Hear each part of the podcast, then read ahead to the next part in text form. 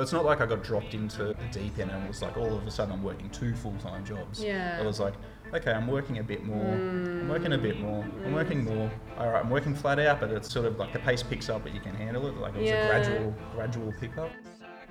Hi, I'm Chrissy Flanagan, Sydney's self appointed sausage queen, currently in trademark dispute with Melbourne's self appointed sausage queen, but that is entirely another story. Welcome to The Slashies, a podcast about entrepreneurs who lead double lives, the how and the why.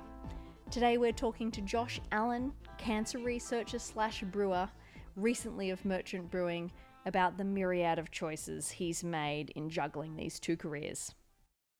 Did you have a childhood interest in cancer and or beer? Definitely, definitely not cancer from the get go. I was probably molded into science and, and the beer world pretty early on.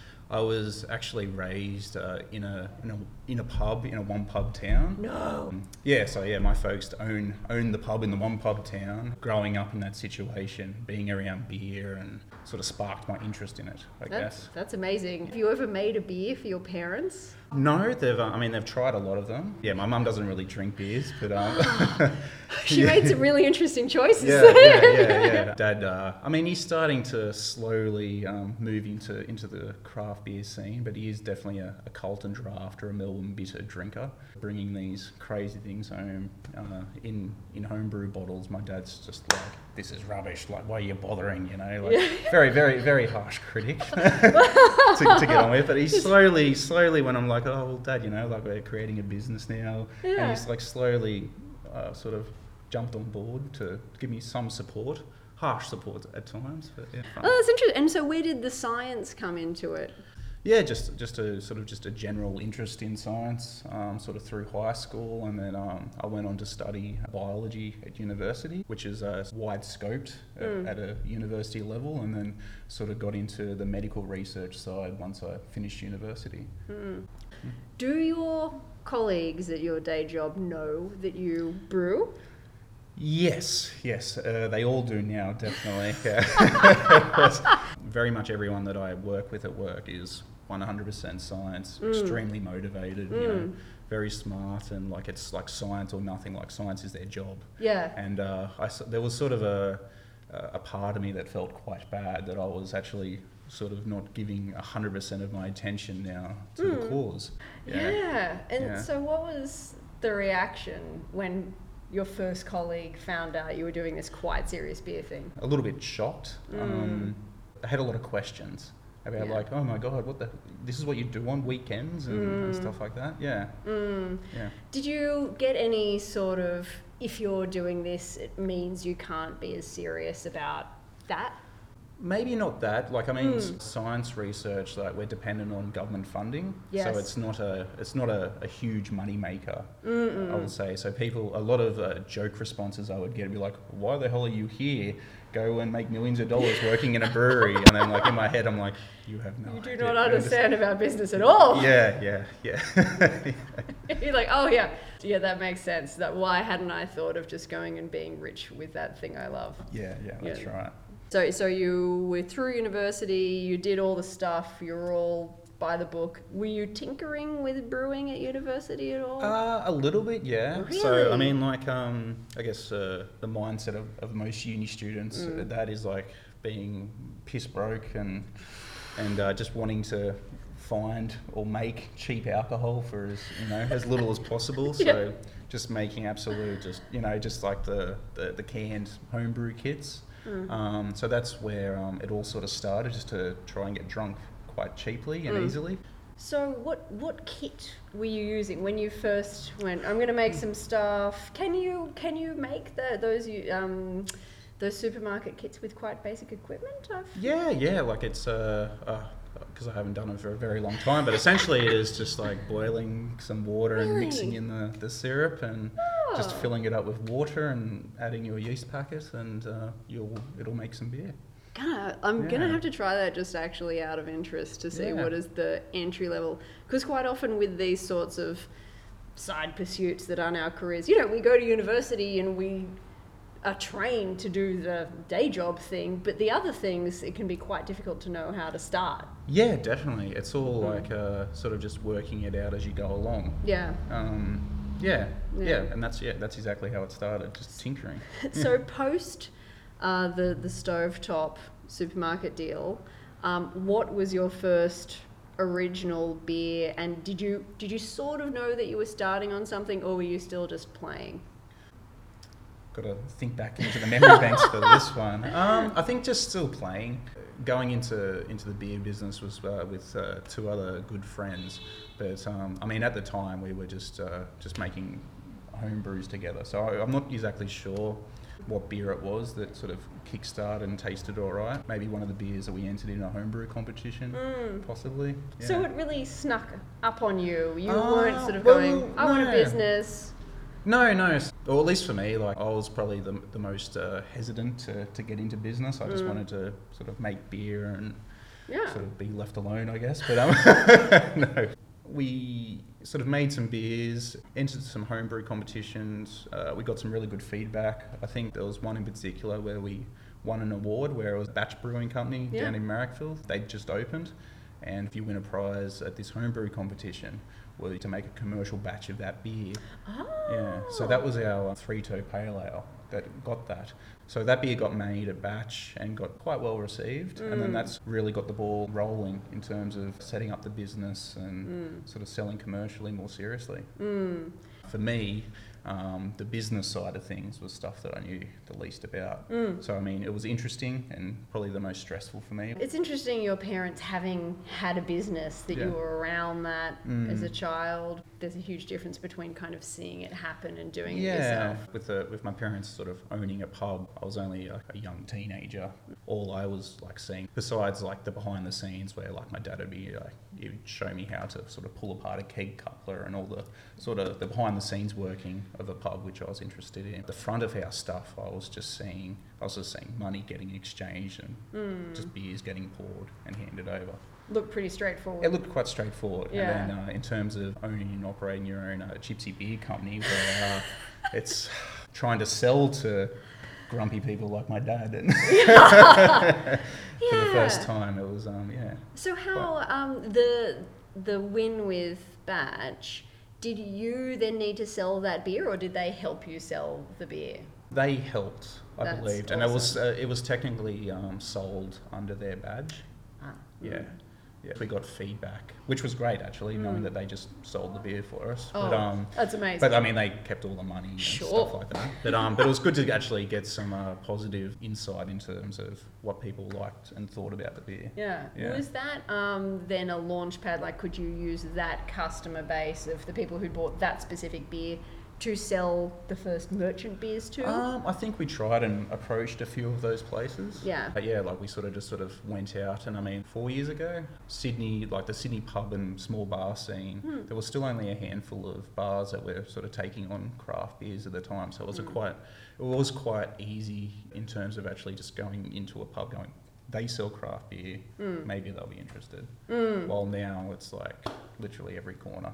Oh, absolutely. Yeah. Yeah. I mean, it's still, there's so much supply. It's that competition. Yes, it's great. There's lots of demand, epic supply. And I guess it's hard to be sort of in the middle between absolutely new and giant and really well established in some ways. Yeah, Yeah. Yeah. So you started making and selling the beer and you, you gypsy brewed the whole time with Merchant. Yes, one of our um, key eth- things that we wanted to do was we wanted to make sure that we were brewing the beer ourselves Mm, and mm. doing all of processing and making.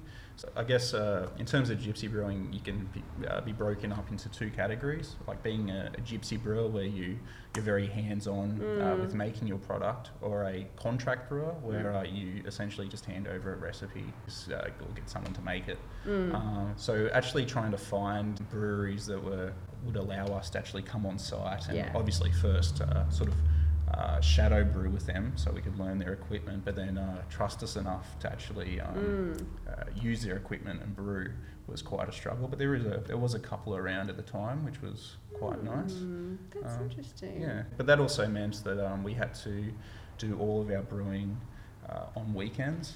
Which is um, hard enough to convince a brewery to, Mm. to fire up a, a brew house on a weekend. And then either just um, taking annual leave days and yeah. Yeah, because the physical brewing is not fast. It's sort of like Oh, cheese that you, there's a few hours you have yeah, to do. it it's, it's it's a whole day process. Yeah. yeah. So our first uh, half a dozen batches actually come from from Hop Dog Beer Works in Oh. Nowra. So very cool. which was like uh, so Nowra's like two and a half hours away. So we were getting up at the crack of dawn, Oh driving down, and then coming back, and then so that's where like the workload started to sort Oh. of really. Yeah, Yeah. there's nothing Increase. safe about small business. Like that, your chances of running off the road are just high at any given time. Yeah. Really, because you're always exhausted Yes. and yeah, doing things at crazy hours and backing Yeah. to back. When you were doing both the research and the brewing, what did your average sort of weekday look like? I mean, to begin with, it was okay because I mean there was only a few extra hours sort of added on because we were a new uh, beer company. We didn't have many customers. We didn't aim to produce like thousands and thousands of liters of beer uh, and then try to sell it all at once or anything. We Mm. so, um, what batch sizes were you doing? um, originally we are doing 800 liter. nice. To kick things off, we brewed a, an 800 litre batch, Mm. which was like 14 kegs, I think we got out of it. And it's like, okay, we've got 14 kegs.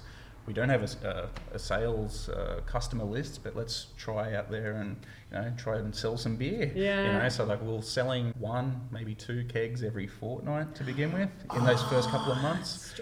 My normal working week uh, would only sort of go up, sort of like say five hours. Hmm. But then like the business started to get busier and busier. We got more customers. We started selling beer interstate, etc., etc. And then like so, it's not like I got dropped into the deep end and it was like all of a sudden I'm working two full time jobs. Yeah. It was like.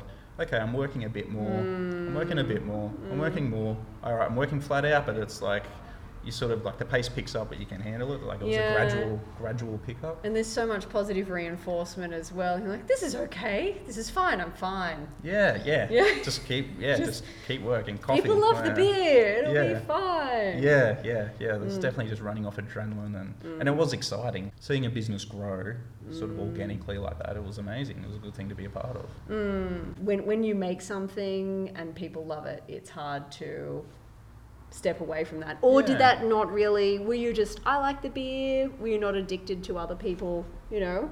Um, I mean, like, uh, for me personally, like if I'm just like making a beer at home and Mm. just making it for myself, I enjoy just the process of, of Mm. making it. But um, I mean, there is that added bonus of uh, Yeah. Letting other people enjoy your product and Mm. saying nice things about it. Always feels good. Yeah. So, yeah, definitely. Yeah, yeah. It's it's, it's exciting to put something into Yeah. the world. I think. and- Yeah. Yeah. So what what changed? Like what happened that it was just unsustainable? going flat out for, for three years, um, it was starting to take its toll. Yeah. Um, uh, I mean, it definitely was for me. We were competing with fully established breweries that that was their full time job, and we were trying to keep pace with that, and it just wasn't sustainable. And the we got, I mean, we built the business up to a point where. We, uh, we had to either sort of choose our day jobs or Mm. we had to set up a, our own space Yeah. and then just focus on that. Mm. Um, but uh, with uh, different sort of, uh, uh, I guess, our personal lives taking different directions and Mm. and uh, a few other things like that, we decided to just pull up stumps and sort of Mm. leave merchant where it is for, for the time being. Mm. Yeah. So you're at a place where you've paused on merchant, you've still got the fancy day job that your mother values. Yes. Yes. So how long have you been out? Six months? uh, technically, merchant has been six months. Yeah. Um, but I mean, the the decision came probably twelve months ago, wow. realistically, and just sort of the. The, the wind down process of a business. Mm. which was um, another fun thing to enjoy. I guess um, chasing back all our kegs and things like that. Oh god. Well, it's, it's tough to keep up the work when you don't have, like, you're not still investing in it emotionally because you know it's not. yeah, yeah. It was um, it was a really weird um, sensation um, to begin with. Like so, from going like flat out and like Mm. Being like yeah sleep deprived, having no spare time. Yeah. I'd be like sitting on the couch at home, and I'd be like, I feel, I feel, I I guess I'll put the TV on. My hobbies are like basketball and surfing, and that stuff pretty much just got cut out Yeah. until the or like it was like surfing once in a blue moon and, Mm. and stuff like that, which sort of then sort of cuts off, uh, I guess, the friends that I Surfing friends. surf with, you know. Yeah. Um, yeah. So that was annoying, and then Mm. uh, sort of diet and. And, and that, like, I put on 20 kilos, I think, in Yeah, the four yeah. years that Yeah, I I, was at Merchant. Yeah, Yeah. just, just bad habits because it's easier. Did they did they get it? Like how much you were willing to put into the business? Yeah, yeah, definitely. Um, I mean, they got it, um, and then you know some other mates, like uh, I guess in my closer circle of friends, um, were uh, even though they got it, they were sort of getting bummed out that I was pretty much uh, just not around anymore because I was always working, Mm. and I hated saying that. Yeah. And I think at times they like would uh, instead of getting like the, the invite to, to an event that you'd normally get an invite to, it would be Mm. a, a not even bother asking Josh because he's working, which Yeah. I was, which was fine. Well, But yeah. yeah, but it sucks because yeah. you And, it's just like I don't want to be that person. no. Yeah. Well, and you don't want people to feel like. Um, Oh, they, they'd like to invite you to things, but like they don't want to pressure you and they know you're really busy. And it can be this sort of cyclical thing. You get Mm. invited to things, you can't go. You get Mm. invited to things, you can't go. Yeah. And then, yeah, people stop inviting you and you stop having parties as well. And it's um, tough to Mm. maintain the relationships. So, since you've had that time back, have you really reignited those friendships? Definitely, uh, hundred percent. So in, in politics, when you leave it, uh, there's something called relevance deprivation, and I don't Okay. know if that translates to small business, but it's like you felt when you were in it, like everything was happening around you, and it's all corridors of power, and then when you're out and you've still got friends doing stuff in there, Mm. you feel like it's all happening over there, and you're over here being irrelevant Yeah. does does it feel like you're missing some of the action? Um, I mean, originally, like uh, when I when I decided to, or when we decided to pull the pin, um, no. I mean, yeah, I guess there's times where it's like, oh, yeah, I wish I was uh, brewing that beer, or that's a really cool project to be a part of. Mm. Could have maybe we could have been doing that, Mm. but um, yeah, it's uh. Yeah, I mean, yes and no, I guess, Yeah. is uh, where I'm sort of trying to go. yeah. Totally. Yeah. Totally. What have you, or is there anything that you you've learned in business or being a brewer that you've been able to apply back to your day job? Uh, probably more maybe uh, probably more management stuff. Oh, yeah. Sort of um, uh, like maybe being more assertive at work in the workplace and stuff. I mean, but uh, I feel like uh, working in science research, it's this like very protective bubble where Mm. generally everyone is. Um, very, very nice and scared of conflict. Are they? And, uh, yeah, just uh, very nice people. So, um, yeah, it's not like a, I guess like a, a uh, like a banking business. So, but um, being able to be more frank at work has uh, Yeah. helped a lot. I guess is a, Yeah. a skill that I brought from the beer world into into cancer research. That's so interesting. I would have thought that as a scientist, you would need to be prepared to challenge the status quo because you know you're, you're discovering things, and that's the entire premise. And if what you're looking at disagrees with what someone else is looking at, then your job is to say, "Look, I don't think you've looked at the evidence," or Yeah. you know. But people, if people just crazy polite. Um, oh, I mean, it's, uh, I mean, uh, from what I just said about being nice, but uh, I mean, like when you are presenting like sort of big results Yeah. uh, in a seminar, like yeah, yeah, I mean, people will go after you, I guess. Oh, But that's I, awesome. it's, I guess it's just not like an everyday Yeah. thing. Mm. Yeah. You're, you know, at a formative time and you could go in a million directions.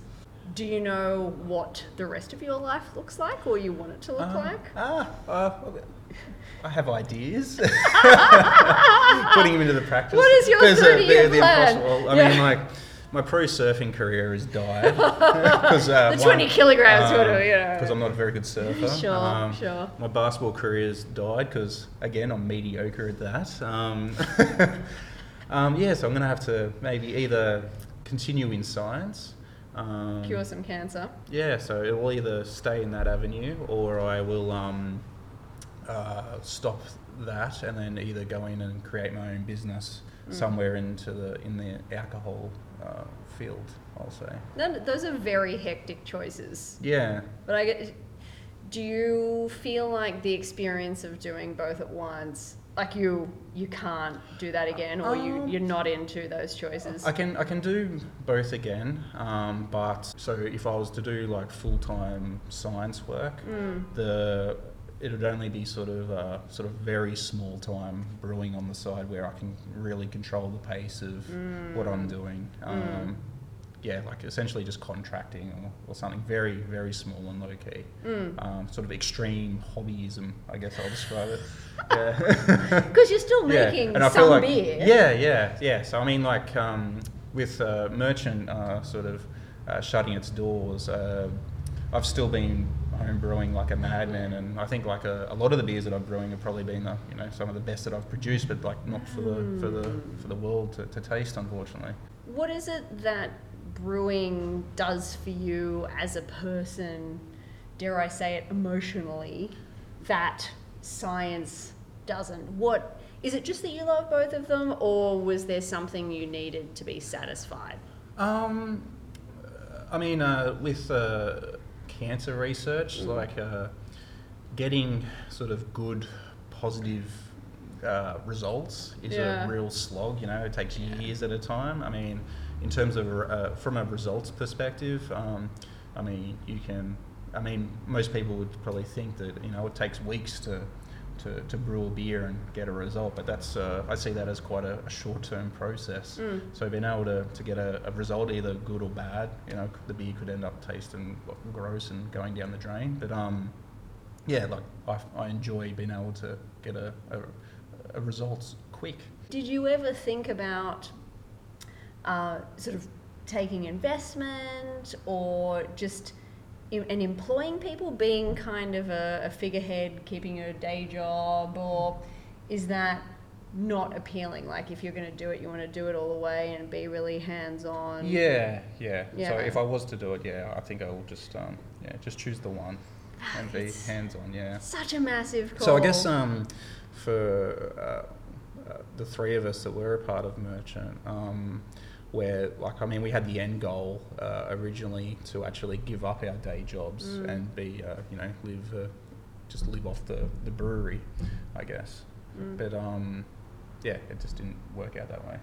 Had you taken investment, say, would it have got there? Um, I guess I mean we we had many conversations uh, Mm. with investors Really? and um, and we were you know extremely close to, to pulling the trigger on that stuff of actually setting up our, our space. Yeah, definitely. Um, but I think just because uh, uh, our I guess the three our three personal lives were Mm. starting to come into question of actually like well if we do this and with all this stuff uh, sort of happening in the background will we be able to sort of run this space Mm. successfully Mm. um, yeah so we weren't sure on that so I think that's sort of a, a major reason why we sort of didn't move forward again Yeah, well, I mean, 30s is just a hectic time. yeah And there are a lot of different choices that have Yeah. to be made. Yeah, yeah. Like I mean, uh, for well, for me, um, it was just uh, staying in Sydney and like setting a space up in Sydney. And I was like, well, I'm not sure if I want to